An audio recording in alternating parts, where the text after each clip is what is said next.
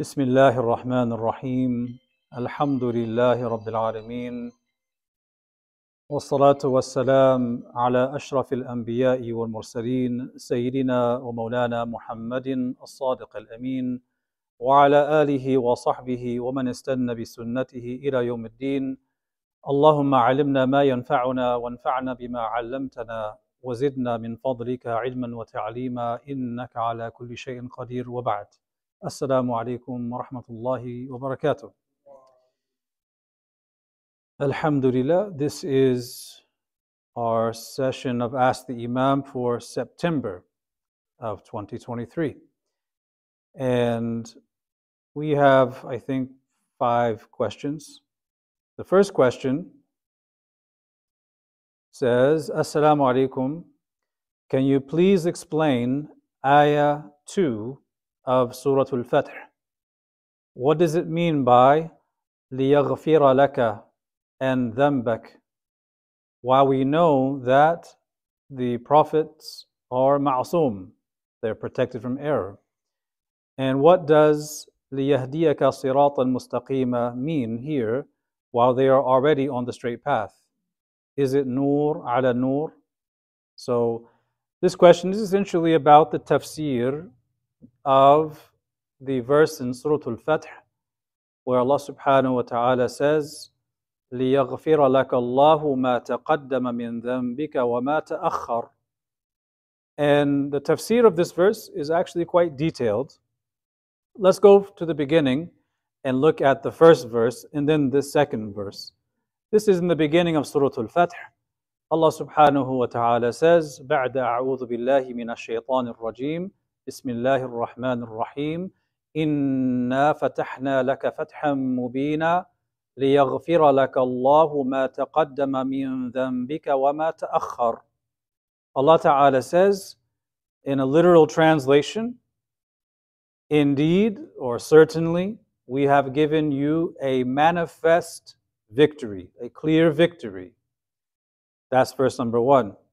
The second verse is translated literally as that Allah may forgive you your past and future sins. So the questioner is asking, how do we interpret this verse when we know, as a foundation of our beliefs, that the prophets and messengers are granted usma, divine protection from sins and errors? How do we reconcile that principle, or how do we understand this verse in light of that principle?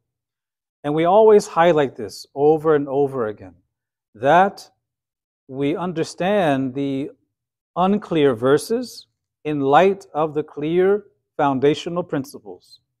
This is what the ulama call raddul mutashabihati ila al-muhkamat, referring the unclear verses to the foundational, clear-cut, unequivocal verses. So, as I just told you, a literal translation of this verse would read that Allah may forgive you your past and future sins. However, I want you to th- consider that it can also be translated in a slightly different way. You could also translate this verse by saying, Certainly we have given you a manifest victory that Allah may forgive by means of you the sins of those who came before and the sins of those who are to come. Now, that interpretation of the verse in Arabic would render this translation, right? So let's look at this a little bit. When we go into our works of tafsir, we see independent books of tafsir, and then we see rasail, we see different smaller books that address the tafsir of specific verses.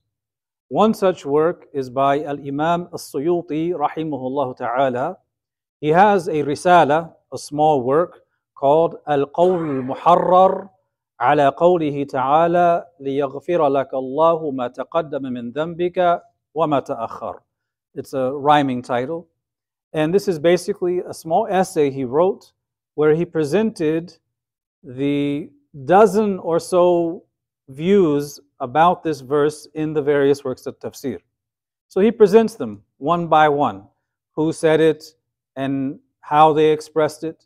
And after he presents the 12 or so different interpretations about what it means, he says that after presenting a dozen of them, he says, all of these are unacceptable. ما بين مردود وضعيف between something that is rejected and something that is weak, meaning it's not it's not that bad, but it's not really an acceptable way to interpret it. Uh, he settles on a view at the end of this, and that is the view of Al Imam As Subki, rahimahullah ta'ala. Imam As Subki is quoted by Imam Suyuti in this Risala saying, I have contemplated what has been said concerning this verse, and I found that the verse only carries one possible meaning. It is a tashrif, it is an ennobling of the Prophet without there being any sin in the first place. However, Allah wanted to encompass all of the blessings that He showered on His servant, of the blessings of this world and the blessings in the next, including seemingly negative things like forgiveness of sins.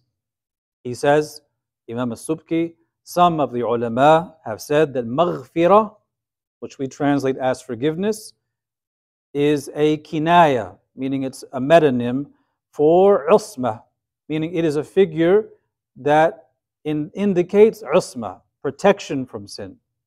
He says it would therefore mean that Allah may cover you from any past or future sins. Because when you say ghafara, yaghfiru, right? Ghufran, ghafar is to cover, is to wrap up, is to envelop, right? So when you say, as an ordinary Muslim, astaghfirullah, I seek the forgiveness of Allah. You are asking Allah Ta'ala to cover that sin, to conceal that sin, to envelop it in forgiveness and pardon and remove its effect. So he is saying here that the forgiveness here is not a forgiveness of an actual sin that we call a contravention of a divine command or violating a divine prohibition. He is saying it is being enveloped in protection from past and future sins. So this is what Al Imam Suyuti says uh, is, for, in his opinion, the most reasonable view and the soundest view of the dozen or so views that have been mentioned in the books of tafsir. But there's more. Uh, there's more that's been said by the ulama. One of the points made by some of the scholars is that when you read the Quran, you have to pay very close attention to the, the manner of address, how Allah Ta'ala addresses the Prophet Wasallam. And that is because there are several verses of the Quran where Allah Ta'ala is, although He is addressing the Prophet Wasallam, He is actually addressing the Ummah. So the, the khitab, the divine address, is directed towards the Ummah but the manner of speech is directly addressing the Prophet ﷺ. For example, a very clear one, when Allah subhanahu wa ta'ala says, وَثِيَابَكَ فَطَهِّرْ وَالرُّجْسَ فَهْجُرْ Right, when he says, and purify your garments and shun idol worship. Did the Prophet ﷺ ever come near to idol worship? Never. This, the ulama say, is Allah addressing the Prophet ﷺ, but intending by it an address to the ummah. And there are other examples of this. For example, in Surah Yunus, we find another verse. Allah Ta'ala says, فَإِن كُنْتَ فِي شَكٍّ مِّمَّا أَنزَلْنَا إِلَيْكَ فَاسْأَلِ الَّذِينَ يَقْرَؤُونَ الْكِتَابَ مِن قَبْلِكَ He says, subhanahu wa ta'ala, so if you are in doubt concerning what we have revealed to you, inquire from those who recite the scripture before you. So the question is, was the Prophet ﷺ ever in doubt? Did he ever suffer doubt? Never. Oh, he is exalted and beyond having any doubt. Yet there are many verses in the Quran where Allah Ta'ala addresses the Prophet ﷺ like this, and the ulama of tafsir say it is actually addressing the ummah. He's never in doubt about the Quran. So this is about his people, about his ummah. And by ummah here it doesn't just mean the Muslims. It means ummatul da'wah and ummatul ijabah, both communities. Those who have uh, accepted the call to Islam and those of his ummah, meaning of humanity, who are still receiving the invite to Islam. So Allah Ta'ala is addressing humanity. Anybody who would have doubt, if you are in doubt concerning what Allah has revealed to him, then inquire from those who recite the scripture before, before him. We find another example of this too. In Surah Al-Zumar, in Surah Al-Zumar, Allah Ta'ala also addresses the Prophet Sallallahu Alaihi Wasallam and says, ولقد أوحي إليك وإلى الذين من قبلك لئن أشركت ليحبطن عملك وَلَتَكُونَنَّ مِنَ الْخَاسِرِينَ This is even clearer. Allah Ta'ala says, if you, he's addressing the Prophet Sallallahu Alaihi Wasallam, إِلَيْكَ If you ascribe partners unto Allah, your deeds will surely come to naught. They'll be wasted. And you will be among the losers. So here Allah Ta'ala is addressing the Prophet Sallallahu Alaihi Wasallam. Is it possible that he could ever fall into shirk? A'udhu billah. Of course not.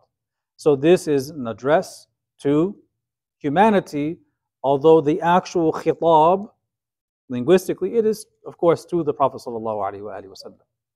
Now, going back to the verse in Surah Al-Fath, Allah subhanahu wa ta'ala says, لِيَغْفِرَ لَكَ اللَّهُ مَا تَقَدَّمَ مِنْ ذَنْبِكَ وَمَا تَأَخَّرَ and here you find the particle of lam. ليغفر, the, the, the particle lam, uh, laka. And here the scholars say it is the lam of the operative cause. This is how you translate it as that, or in order that, or so that. This is the illah, this is the operative cause for the forgiveness, uh, for the for the opening, you get the forgiveness. So, this is actually conveying to us that the forgiveness after or the, the conquest of Mecca brings as a result forgiveness to the Ummah. How so? You read the verse in the Arabic, it doesn't address the Ummah directly. So, how does it mean the Ummah in general? Well, to understand this, it, we have to look at a little bit of the Arabic and the structure of the Arabic language.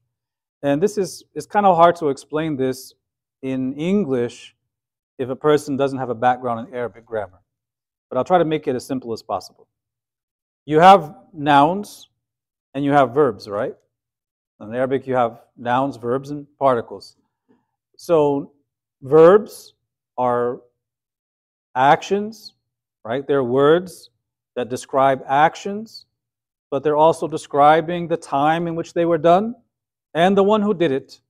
So when you say dhahaba, right? What does that mean? Who knows what it means? Dhahaba. He left or he went. So in that verb, you have three actual meanings embedded in it. You have the actual meaning of the action, you know, to go, you have the time in which it was done, that's the past, and then you have the identity of the one doing it, right? And that's the pronoun. Huwa, huwa dhahaba. So that's embedded in the verb. Whereas a noun uh, doesn't have a link to a particular person or a particular time, right? So in Arabic, you have verbs and you have nouns. And one of the types of nouns we have are called verbal nouns or masdar. So what's a masdar? A masdar is a noun that describes the meaning of a particular action. So if I say dhahabun, dhahabun is a noun that describes the act of going. It's not a verb. It's not identifying who went. It's not identifying when they went. It's just the word, the noun that describes that action. Does that make sense? So here in Arabic, sometimes in the Quran, these verbal nouns refer either to the person who did that action or it refers to the one who was the object of that action, right? And uh, this is still doesn't, it's not perfectly clear just yet, but I'll show you from the Quran In the Quran, we have in uh, one verse in Surah Al-Shura, Allah Ta'ala says, وَلَمَنْ انتصر بَعْضَ ظُلْمِهِ فَأُولَٰئِكَ مَا عَلَيْهِمْ مِنْ سَبِيلٍ And whoever defends himself after his oppression, for such there is no blame against them. And whoever defends himself after his oppression, بعد ظلمه. So the word ظلم here is a verbal noun.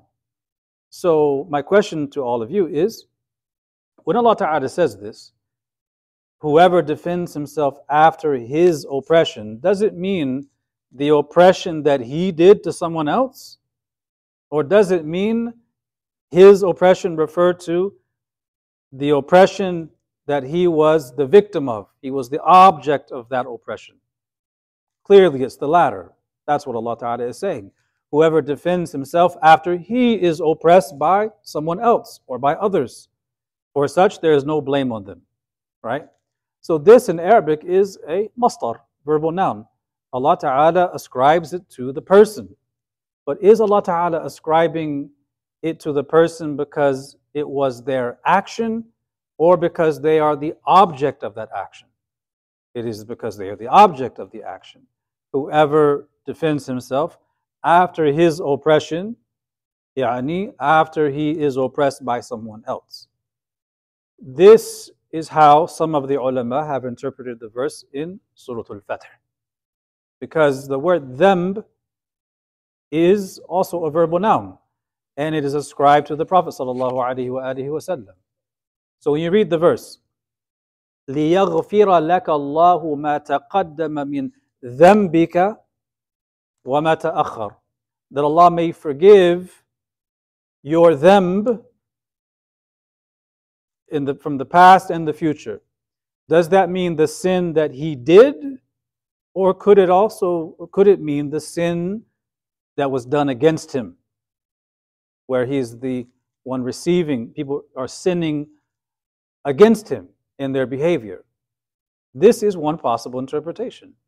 And if you interpret it that way, then the meaning of the verse would be in connection to the conquest of Mecca, Inna fatahna laka fathal mubina.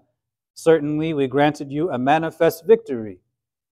Right? So Allah Ta'ala gave the victory to Rasulullah sallallahu alaihi wasallam. He entered Mecca victoriously. People entered into Islam in droves, in throngs, right? Even his opponents, right? Then Allah Ta'ala says, as a operative cause, لِيَغْفِرَ لَكَ اللَّهُ مَا تَقَدَّمَ مِنْ ذَنْبِكَ وَمَا تَأَخَّرَ In order that Allah may forgive the sins that were done against you in the past and the sins that were done are done that are done in the future. So this is one interpretation. This is mentioned by uh, Sheikh Muhammad Abdul Ba'ath al-Kattani uh, in one of his works on tafsir of these kinds of verses. He says this is linguistically possible because the verbal noun can go either way. It could either refer to the fa'il as the doer of the action, or it could refer to that one as the maf'ul, the object of that action. So this is one way of interpreting the verse, where Allah Ta'ala is not affirming uh, sins to the Prophet that are therefore forgiven. But this is one interpretation, and then Imam Subki has another interpretation. And before Imam Subki, there's a dozen others that Imam Suyuti mentions. Some are uh, far fetched and weak, others are, they're very sound attempts to explain it in a way that preserves the sanctity of the Prophet ﷺ, but they don't inspire a great deal of confidence, right? That sometimes happens. You know, the scholar is making his best attempt, and you read it, and you know, it doesn't really doesn't really hit you in the heart. It doesn't seem to be the most reasonable, most likely interpretation. And one could also argue that that's the same for the position of Sheikh Muhammad Abdul Ba'ath Kattani, that looking at the masdar as referring to the doer versus the object, it's maybe a bit far fetched. But whatever interpretation is given, as long as it is maintaining the foundation of usma, then inshallah they make their best attempts in their ijtihad. Uh, another way of looking at it, and this is the position of Sheikh Abdul Ghani an-Nabulusi rahimahullah ta'ala, he mentions in Asrar al-Sharia that all of these terms, like dhanb, we translate into English as sin. And when those words are applied to uh, ordinary human beings, they mean certain things, like contraventions of Sharia. But when these words are ascribed to the prophets, they mean something completely different and they are by, beyond the purview of ordinary human beings. يعني العلم عند الله سبحانه وتعالى. Allah knows. So that is more of an offhand approach of saying, Allahu a'lam bil murad. Allah knows best what He intends by that ascription, except that we know it's not an actual sin. That is the view of Sheikh Abdul Ghani an-Nabulusi, rahimahullah ta'ala. So, Allah subhanahu wa ta'ala wa rasuluhu a'lam. Uh, the next question. Now we're, we're going from tafsir into something else completely different. This question says Is it allowed for parents to go through their children's phones? Is it an invasion of privacy? Or it says it is an invasion of privacy. And someone once told me it is a sin to read someone's personal diary, and going through a phone is about the same. If not, it is the same as eavesdropping on a conversation, conversation, so surely it must be haram. You know, this question is actually a tough one because in principle, it is impermissible for a Muslim to spy on others. That is the default. In principle, it is haram for us to spy on other people and to pry into their personal matters. Allah subhanahu wa ta'ala says in the Quran, يا أيها الذين آمنوا اجتنبوا كثيرا من الظن إن بعض الظن إثم ولا تجسسوا.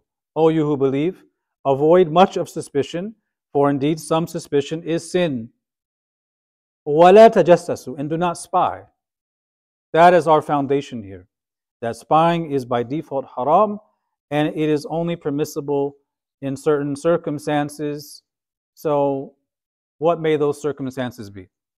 The general rule is that if the parent knows that the children are engaging in illicit behaviors, in forbidden relationships, are engaged in harmful practices such as drugs, or self harm, and they have a reasonable certainty that that is happening based on past experiences or other circumstantial evidence that gives them reasonable certainty, then they would have the right in those circumstances to investigate to see in order to prevent a greater harm from occurring. So the default is no, but there are situations where it could be permissible. Now, the ulama say that the parents, vis a vis their children, stand in the role of Ahlul Hisbah. Who are the Ahlul Hisbah? These are the people appointed by the Islamic authority to monitor the marketplace, to monitor public life, and ensure that there are no open, flagrant violations of Islamic norms and behaviors. So the Ahlul Hisbah are given certain authorities in order to curtail and prevent anything being done in public that are violations of Islamic norms, right? So the ulama say that the parents over the child are in many ways like Ahlul Hisbah in that they are vested with certain authority over those children that others do not have, right? So the general rule applies that you don't go prying into people's phones. not your children's. You don't pry into their phones unless there is reasonable cause. And that reasonable cause is not based on some nagging feeling that you have no basis for. That reasonable cause is usually going to be past experiences and genuine concern based on other elements, like maybe people they know that they're closely connected with who are involved in these things, and that comes to light. And there are signs indicating that they're getting involved in certain things like that, in which case it would be permissible. However, having said all of that, a lot of that would apply to when the children are still young, when they haven't yet hit puberty. Once they hit puberty, it's a different ballgame. Once they hit puberty, they are technically adults. And although they live in your house and they're under your charge, they're under your authority, and you have certain rights over them as children, number one, and also as being under your charge in your home, number two, although that is true, they're still adults. And the relationship you have to build with your children at that age should be a relationship of love and trust, where they understand that they are responsible for their actions. Maybe they're looking at something they shouldn't be. But I, I would venture to a guess that prying into the phone to expose that would create perhaps a greater harm than it would be for them to do that and make Toba. But you know, it all depends.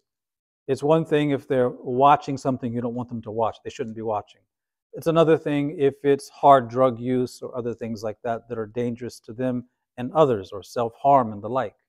So you do have to look at it on a case by case basis. But the default is that it should be avoided unless there is clear danger.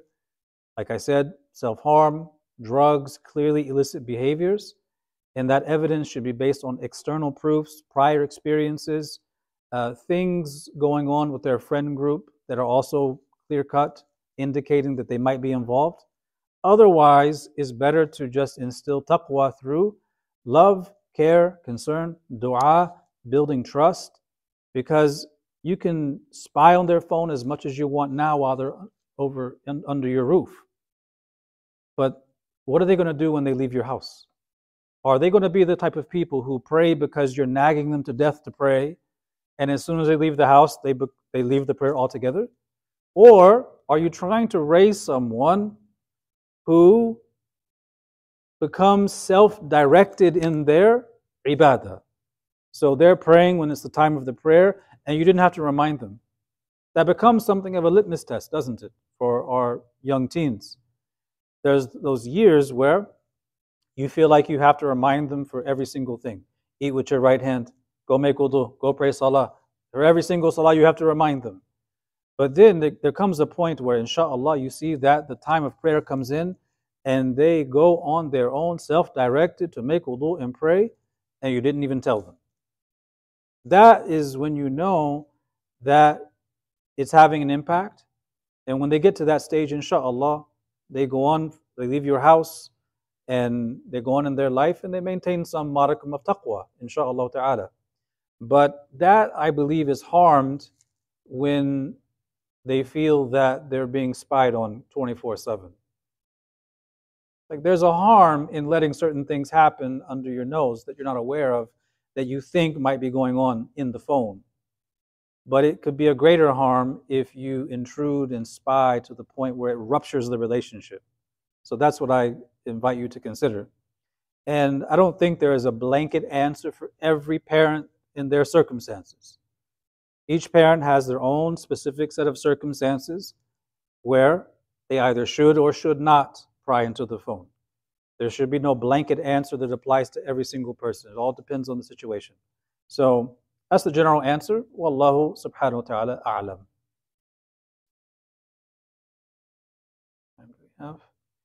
Okay, next question. It says, Assalamu alaikum. What parts of your body are you allowed to trim slash shave for men and women? In particular, around the eyebrows and body hair. So, uh, this is a really detailed question, or rather, the answer is really detailed. So, what I'll try to do is answer the question particularly concerning the issue of the eyebrows. As for body hair, there are different details between men and women, but this is the one, since they asked about it uh, in parentheses, I'll speak about the issue of the eyebrows. Uh, it's a really common practice today where people are, you know, plucking their eyebrows, cutting their eyebrows, trimming the eyebrows, and people want to know, well, what is the Islamic ruling concerning this? Is it prohibited? And if it is not, what are the guidelines? Now, our starting point for this issue is a single hadith. And that hadith comes by way of Sayyiduna Abdullah ibn Mas'ud radiyallahu ta'ala anhu. He is mentioned in the hadith that he cursed women who get tattoos, who pluck hair, or create gaps between their front teeth which he called تغيير خلق الله, changing the creation of Allah. So this is a famous hadith, and it has been the subject of much commentary among the shurrah and the fuqaha, and we want to explore that just a little bit. So here, uh, Abdullah ibn Mas'ud radiallahu anhu is using a particular word that we call uh, nims or tanmis or nimals it comes from Nun, Mim, Sod, Nims. So Nims is described as the plucking of the eyebrow hairs out, or plucking the hairs out, as opposed to cutting them or shaving them. So most of the ulama say that nims as a word applies to plucking any hair out uh, from the face. A minority say it applies only to plucking the eyebrow hairs out. Now, Imam al-Nawawi rahimahullah ta'ala, he says that this hadith uh, does not restrict the prohibition to plucking only. Rather, it would be prohibited if it was done with scissors, with cutting, trimming, shaving, etc. So, what matters here in the hadith is not the tool by which the hairs are removed, but it is the actual removal of the facial hairs. So, in Islamic jurisprudence, there's a small minority of ulama who believe that this prohibition, this tahrim, is mutlaq, it's absolute, meaning it applies to every single hair on the face, no matter where it may grow, men or women, which would mean, by that interpretation, if the woman had a mustache, it would be haram for her to cut it. That's a minority view. But the overwhelming majority of the fuqaha qualify this hadith. So they say this hadith is am, is general, but it is makhsus, it's qualified by another narration. This other narration is found in the Musannaf of Imam Abdul Razak al-San'ani. He relates a hadith in which someone asked Sayyidah Aisha radiallahu anha whether it is allowed for a person to remove facial hair in order to beautify herself for her husband. So the woman wants to know can I remove the stray hairs that grow here and there on my face to beautify myself for my husband? And Sayyidah Aisha radiallahu anha replied, Remove what is unsightly and adorn yourself for your husband. So this athar from Sayyidah Aisha is understood to qualify the open-ended, absolute, general narration from Abdullah ibn Mas'ud. And it's because of this narration of Sayyidah Aisha that in the school of Imam Abu Hanifa, rahimahullah, and Imam al-Shafi'i, they say that if a woman has facial hair, she is allowed to remove it. In fact, they say it is mustahab to remove it to adorn herself for her husband. This is in the Hanafi and Shafi'i schools. Imam Ibn Abidin, rahimahullah, he states that if she grows some hair on her face, which is a cause for her husband disliking her, then the prohibition of removing hair seems far fetched. And it's far fetched to think that in that case it's still haram for her to do so. He says that is because the self beautification of the woman for her husband is recommended for the sake of chastity, of maintaining the ties between the husband and the wife.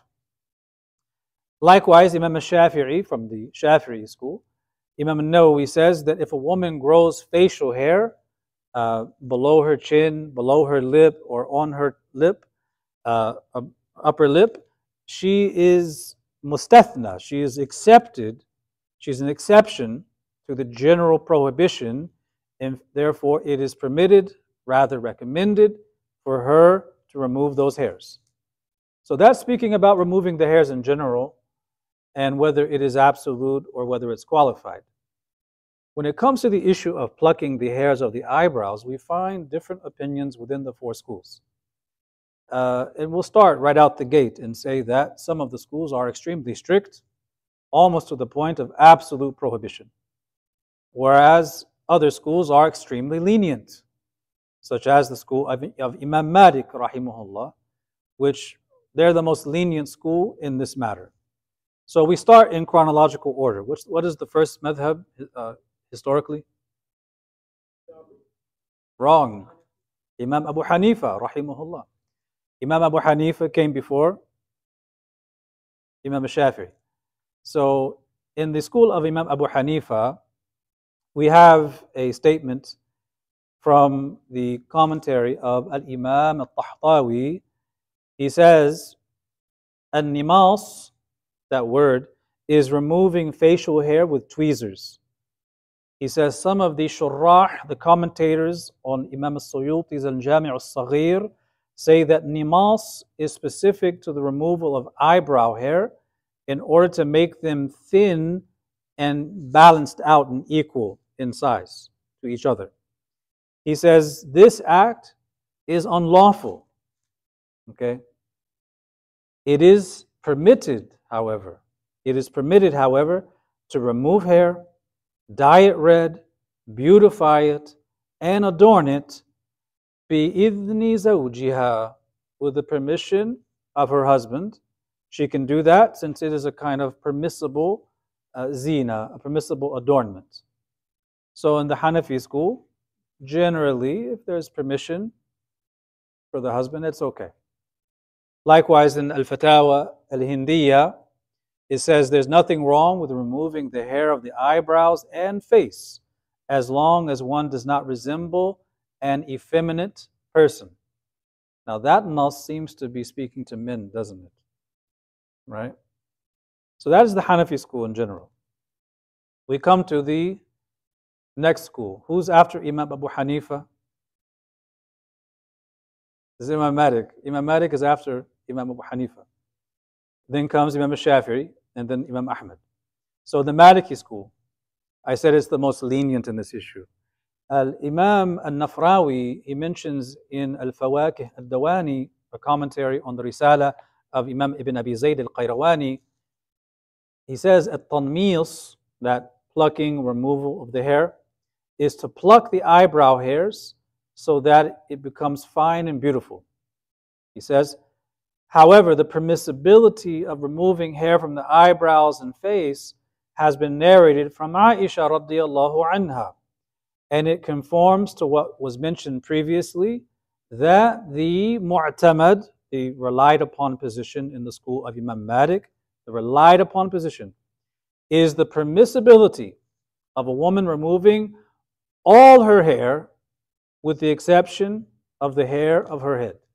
So in the Maliki school, technically speaking, if she wanted to, she could remove all her eyebrows, all her eyelashes, remove any other hairs here. As long as she's not shaving off her head, everything else would be permissible because of the hadith of Sayyidah Aisha radiallahu anha. He says, as for the prohibition that is mentioned in the hadith, it is understood to be for a woman who has been prohibited from adorning herself, such as a woman whose husband has passed away, so she's in her iddah, or a woman whose husband is mafqud, he's lost, he, he's miss, missing in action for months on end. He says this can't be countered by claiming that it, it is a kind of change in the creation of Allah, because not every form of change is prohibited. Right? Just because you shave something doesn't mean you're changing the creation of Allah, he says. Because, he says, do you not consider that the characteristics of the fitrah, the khisal al-fitrah, in the hadith mentions circumcision. It mentions cutting the nails. It mentions cutting the hair. It mentions shaving the armpit hair, and so on. And other actions like this. And all of that is removing something from the body. So if those are qualities of fitrah, how can you say that just plucking or removing some hairs is changing the creation of Allah in and of itself? That's what he says. Uh, in the Shafi'i school, we have Imam Shamsuddin al-Ramli, who says that tanmis, which is to remove the facial hair and eyebrows for adornment, is unlawful. Unlawful. However, if the husband or the master of a slave girl gives her permission, then it is permitted because he has an interest in her adorning herself for him. So this is mentioned by Imam al-Ramli. Same thing is said by Imam al-Khatib al-Shirbini rahimahullah.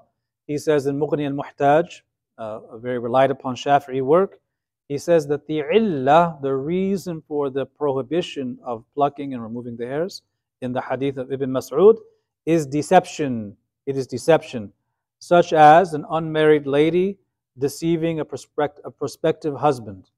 So maybe she has a massive unibrow and she doesn't want him to know that. So before she meets with him for the first time, she plucks, plucks, plucks, trims, trims, trims, and shapes it up in a certain way to give him the impression that this is actually how she looks without any adornment. And you see how that can apply to excessive makeup as well if she's meeting someone for the first time. And this is why, sisters, for those of you who are listening, sisters, if you are in a discussion or you're looking to get married and that person, you haven't met them yet, and you're going to meet them, I know this is going to sound very difficult to do. You need to meet them without makeup on. They need to know what you actually look like.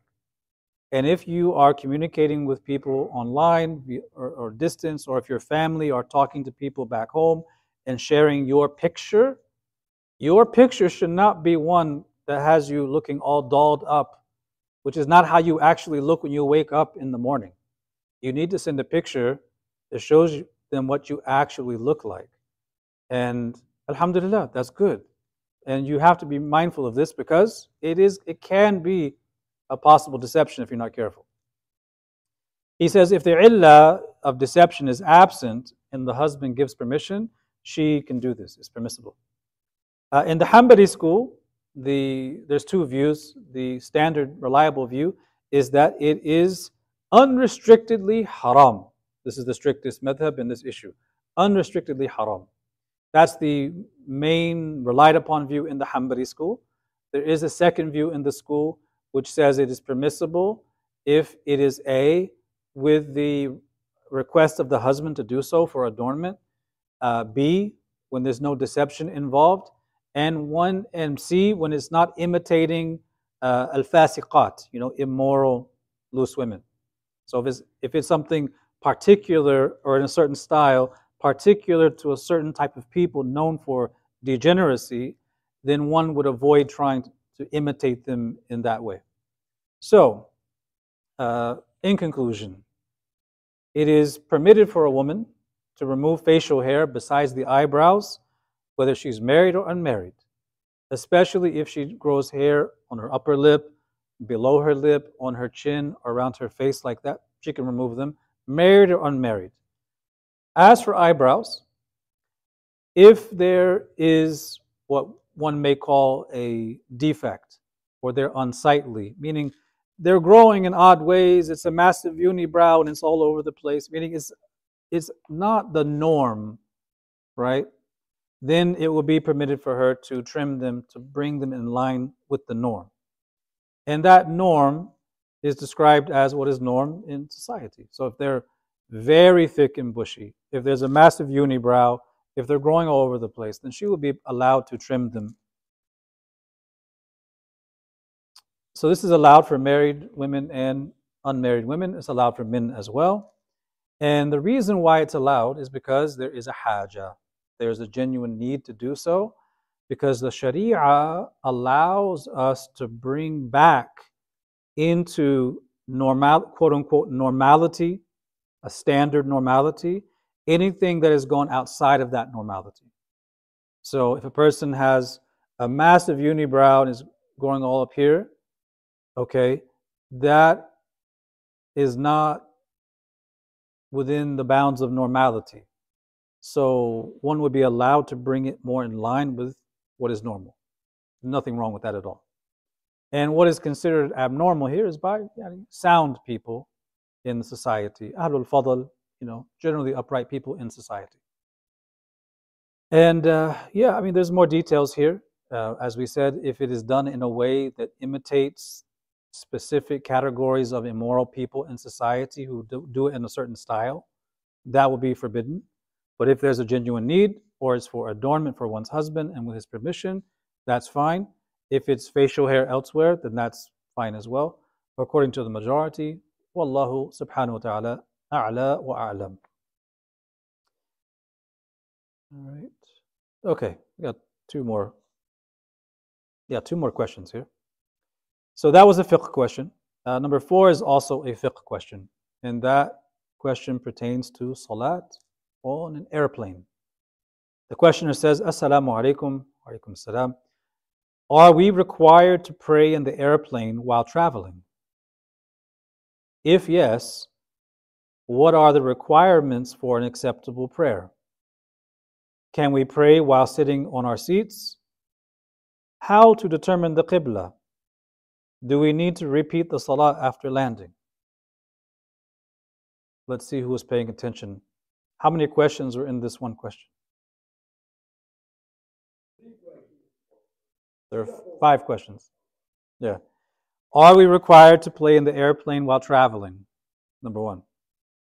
If yes, what are the requirements for an acceptable prayer? Number two. Can we pray while sitting our, on our seats? Number three. How to determine the Qibla? Number four. Do we need to repeat the Salah after landing? Number five. So there's five questions all wrapped up in one. So we have five questions tonight, but if we use this one, we have nine. Yeah. So I'll give you the short answer and then a little bit of detail, not as much as the eyebrow plucking question. The short answer is that if you are traveling on an airplane and it is the time for prayer, and if you are able to pray your salat while standing and making the normal ruku' and sujud as you do on the ground, then you must do so. But as you all know, very few airlines allow you to do that. And in fact, even the airlines of quote unquote Muslim majority countries don't tend to have adequate spaces for that. I don't know about every single airline, but many of them I know they don't really have space for that. And if you get up in the middle of the aisle and start praying, it creates a huge problem, right? So if you're able to do it, then you have to. But most of the time you can't. So what do you do? You offer your salat in your seat. Even if you are unable to face the Qibla, you still offer it in your seat. Why? Because of what the scholars call hurmatul waqt, because of the sacredness of the time. Allah Ta'ala says in the Quran that the prayers have been made for the believers in prescribed times. Kitab al mawquta. This means that there's a sacredness to the time. And even if you are lacking in all of the prerequisites for a valid salat that you're unable to attain, for the sake of the hurma, the sacredness of the time, you still offer the prayer. However, because you are missing conditions, when you arrive at your destination, or when you arrive at some layover and you have enough time, you pray those over again as qada. Or you pray them again if you still have time, if it's still in the time. You pray them over again. This is the short and fast answer. So try to pray in the, at home or at the airport before you board if you can. If you can't, if you can pray in the airplane properly, then do so. If you can't, pray in your seat and when you arrive at your destination, repeat those prayers, uh, make qada. So you're offering the prayer in the plane, even though it's lacking in the conditions, due to hurmatul waqt, the the sacredness of the time. And the reason why we say this is that, uh, at least in the Maliki and Shafi'i schools, one of the conditions of the prayer is what is called istiqrar, which means settlement, uh, being settled, like firmly fixed in a place. Now, the fuqaha talked about this condition of istiqrar being settled as a condition well before airplanes were even invented. So when they were talking about it in the old books of fiqh, they gave different scenarios as examples of invalid prayers. They would say, for example, if let's suppose um, let's suppose two people come up to you and they both lift you up and they're hoisting you up and they're walking with you or just standing there holding you up in the air. You're not attached to the ground, are you? So you don't have istiqrar. You can't pray like this. Likewise, they say, if the person, in, especially in the olden days, if the person is traveling on a camel and they are seated inside of the hawdaj, right, the, the carrier, the carriage, if they're inside of that, they don't have istiqrar, right? They're just up there. They can't offer salat like this. However, there's details because we're talking about fard prayer and not sunnah prayer. For the sunnah prayers, there's some flexibility here, right? You could pray on top of a camel. You could pray in an airplane, seated on both of them, provided two things are in place. Number one, they are sunnah prayers, they're not fard.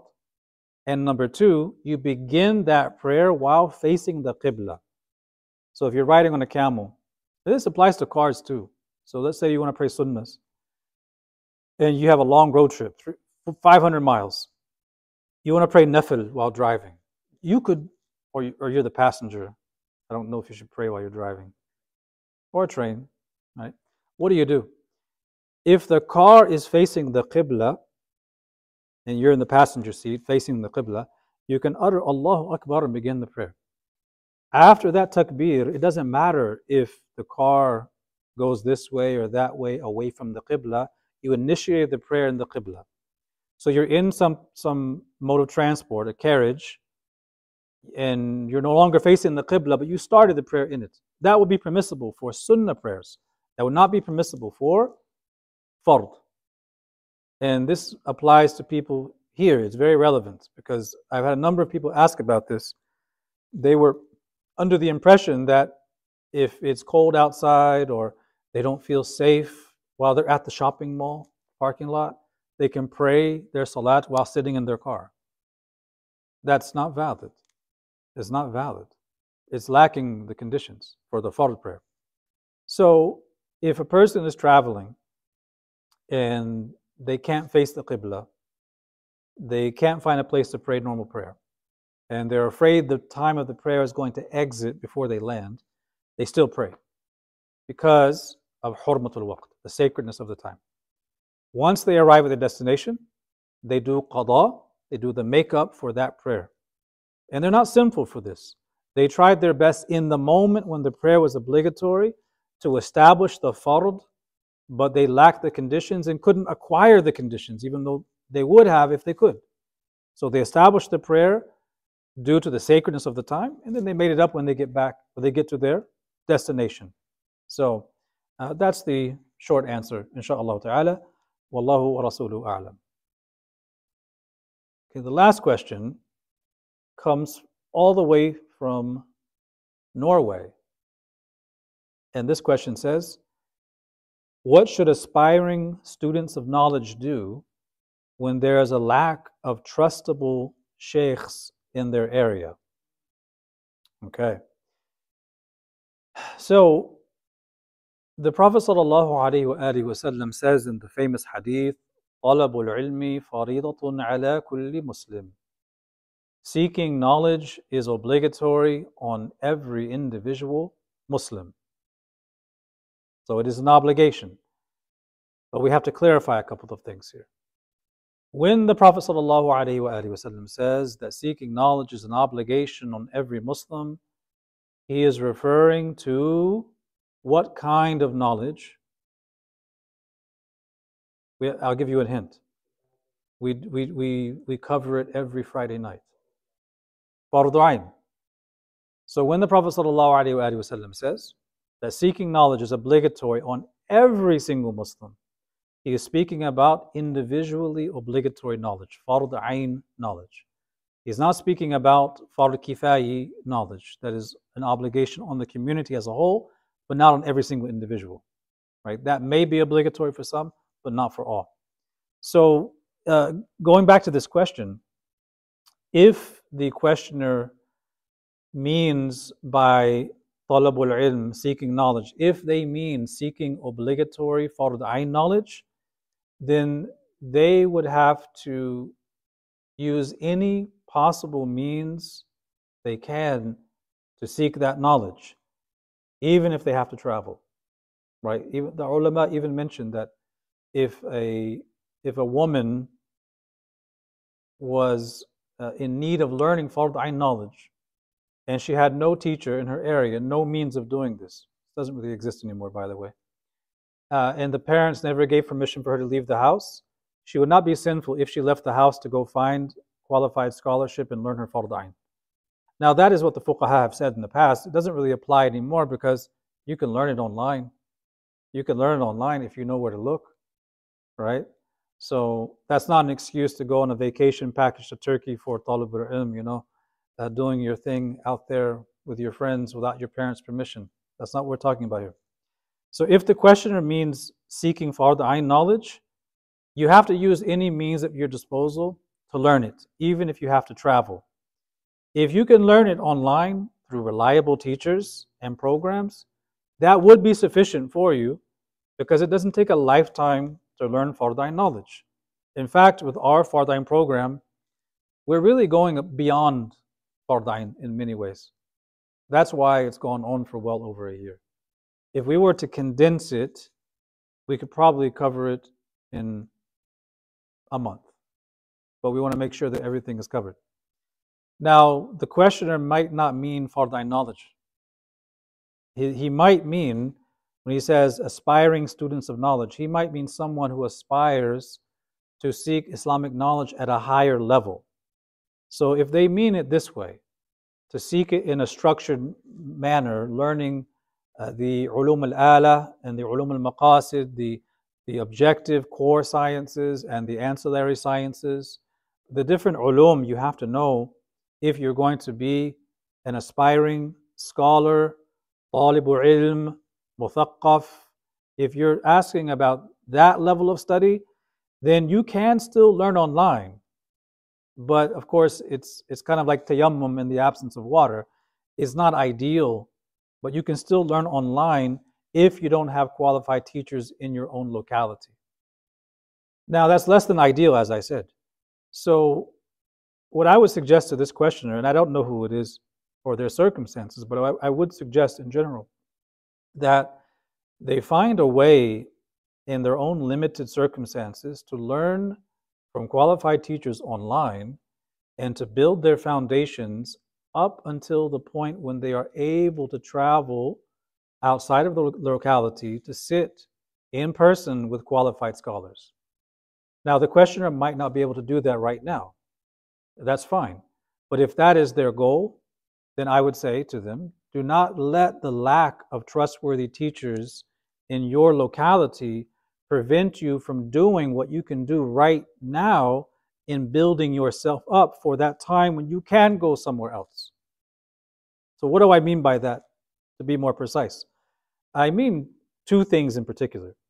If a person aspires to study Islam on a deeper level, they want to go sit with mashayikh and ulama and really go to the next level in their studies and they don't have teachers in the locality, they should make a plan for when they will go. And in the meantime, there are two key things they have to focus on. Memorization of the Quran and studying the Arabic language. I can't tell you how many people say, I can't wait, you know, I'm saving up. And preparing, I'm going to go, you know, study Al Azhar I'm going to study at this university or this madrasa, this place or that place. I just need a year or two to get my funds together and I'm going to go. And when you ask them, okay, mashallah, are you, in the meantime, are you memorizing Quran? Are you studying Arabic? They say, "Mm, no, I'll do all that when I get over there. That is not the attitude of a talib ilm. If you are truly going to seek knowledge, it requires sacrifice. It requires pain and suffering, and there's difficulty involved. It is better to do as much as you can now so that you can advance more quickly when you arrive at that university, that madrasa, or wherever. And that is in learning the Arabic language and memorizing as much as of the Quran as possible, if not the entire Quran. So if you do those two things while connecting with online teachers and building those relationships, by the time you are able to go outside of your locality, whether it's overseas in another country or somewhere else in your own country, you will have built a very strong foundation that will aid you and speed up your learning when you get to where you're trying to go. But if you aspire to go to this university or this madrasa in one year's time, two years' time, five years' time, but in all the years prior to it, you're not memorizing Quran or studying Arabic, you're really deceiving yourself. Because you don't learn Arabic by osmosis. You don't go to this Arab country and, you know, oh, I, I'm soaking up the Arabic through the sand, you know. It doesn't happen that way. Yeah, it doesn't come this way. It comes with struggle. Better to do it now and make it easier when you get over there. Uh, Wallahu ta'ala a'lam. Uh, khair, inshallah. So this is, these are all the questions for this month, inshallah. And just as a reminder to whoever's watching this, inshallah, if you could send your questions at the link, and inshallah, we'll try to address them in the next month, or if not in the next month. We have still a number of questions that are unanswered in the list, but I can always take more, inshallah. Uh, والله ورسوله أعلم وصلى الله وسلم على سيدنا محمد وعلى آله وصحبه وسلم.